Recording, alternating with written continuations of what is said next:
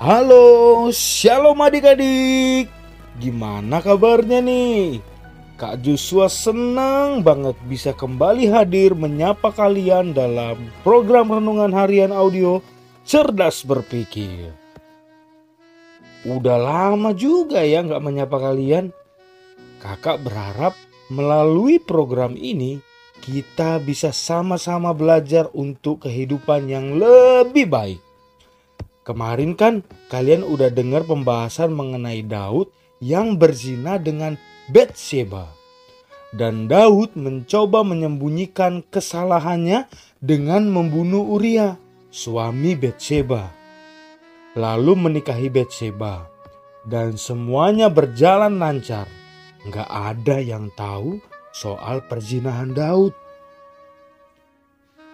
Tapi emangnya bener gak ada yang tahu? Hmm, ternyata ada. Tuhan mengutus Nabi Nathan kepada Daud untuk menyatakan dosa Daud. Itu terdapat dalam 2 Samuel 12 ayat yang pertama sampai yang ke-14. Kalian bisa baca kisahnya supaya tahu ceritanya. Nabi Nathan bilang gini dalam 2 Samuel 12 ayat 7 sampai 10. Kemudian berkatalah Nathan kepada Daud, Engkaulah orang itu, beginilah firman Tuhan Allah Israel. Akulah yang mengurapi engkau menjadi raja atas Israel, dan akulah yang melepaskan engkau dari tangan Saul. Telah kuberikan isi rumah tuanmu kepadamu, dan istri-istri tuanmu ke dalam pangkuanmu. Aku telah memberikan kepadamu kaum Israel dan Yehuda, dan seandainya itu belum cukup, tentu kutambah lagi ini dan itu kepadamu. Mengapa engkau menghina Tuhan dengan melakukan apa yang jahat di matanya? Uria orang Het itu kau biarkan ditewaskan dengan pedang. Istrinya kau ambil menjadi istrimu, dan dia sendiri telah kau biarkan dibunuh oleh pedang Bani Amon. Oleh sebab itu, pedang tidak akan menyingkir dari keturunanmu sampai selama-lamanya. Karena engkau telah menghina aku dan mengambil istri Uria orang Het itu untuk menjadi istrimu. Wah, ngeri juga ya hukuman yang harus diterima oleh Daud. Hmm, apa yang terjadi selanjutnya ya? 2 Samuel 12 ayat yang ke-13 sampai 14 mengisahkan gini. Lalu berkatalah Daud kepada Nathan, Aku sudah berdosa kepada Tuhan. Dan Nathan berkata kepada Daud, Tuhan telah menjauhkan dosamu itu, engkau tidak akan mati.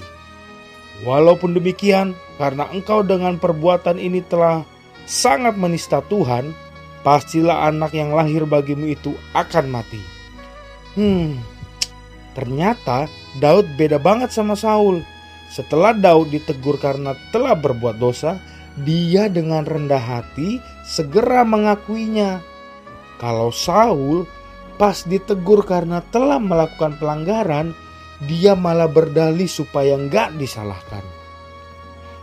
Perbuatan dosa Daud nggak pantas untuk kita tiru, tapi sikap Daud setelah ditegur itulah yang harus kita tiru. Daud dengan rendah hati mengakui kesalahannya dan menyesali perbuatannya. Ungkapan penyesalan Daud ada tertulis di sepanjang Mazmur 51. Kalian baca deh. Adik-adik, siapa sih yang gak pernah berbuat dosa? Kita semua pasti pernah berbuat dosa kan?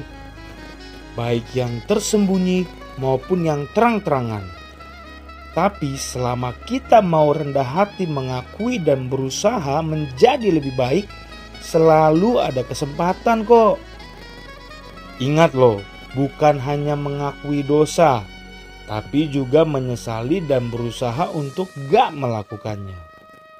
Ya memang susah sih. Kita mungkin bisa jatuh lagi, ya bangun lagi. Tapi kita harus punya tekad bahwa kita tidak akan jatuh lagi.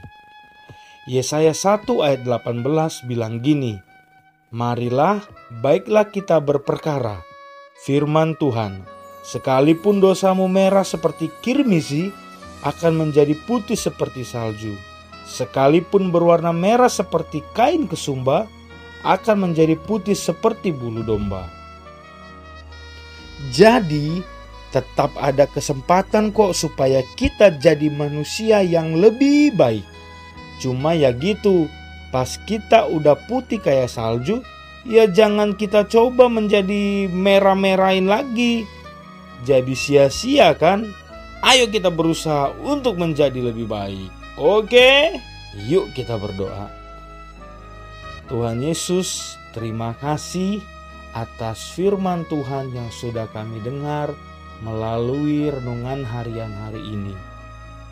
Kami tahu kami banyak melakukan kesalahan, tetapi hari ini kami mau bertobat, kami mau mengakui dan kami mau menjadi lebih baik lagi. Ampuni kesalahan kami dan dosa kami ya Tuhan. Kami percaya Tuhan mengubah kami menjadi baru dan kami akan menjadi lebih baik. Hari ini mari pimpin langkah hidup kami ya Bapa. Dalam nama Tuhan Yesus. Haleluya.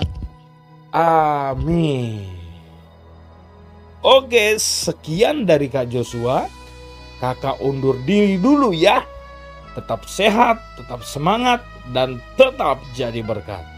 Jangan lupa bahagia ya. Tuhan Yesus memberkati. Dadah.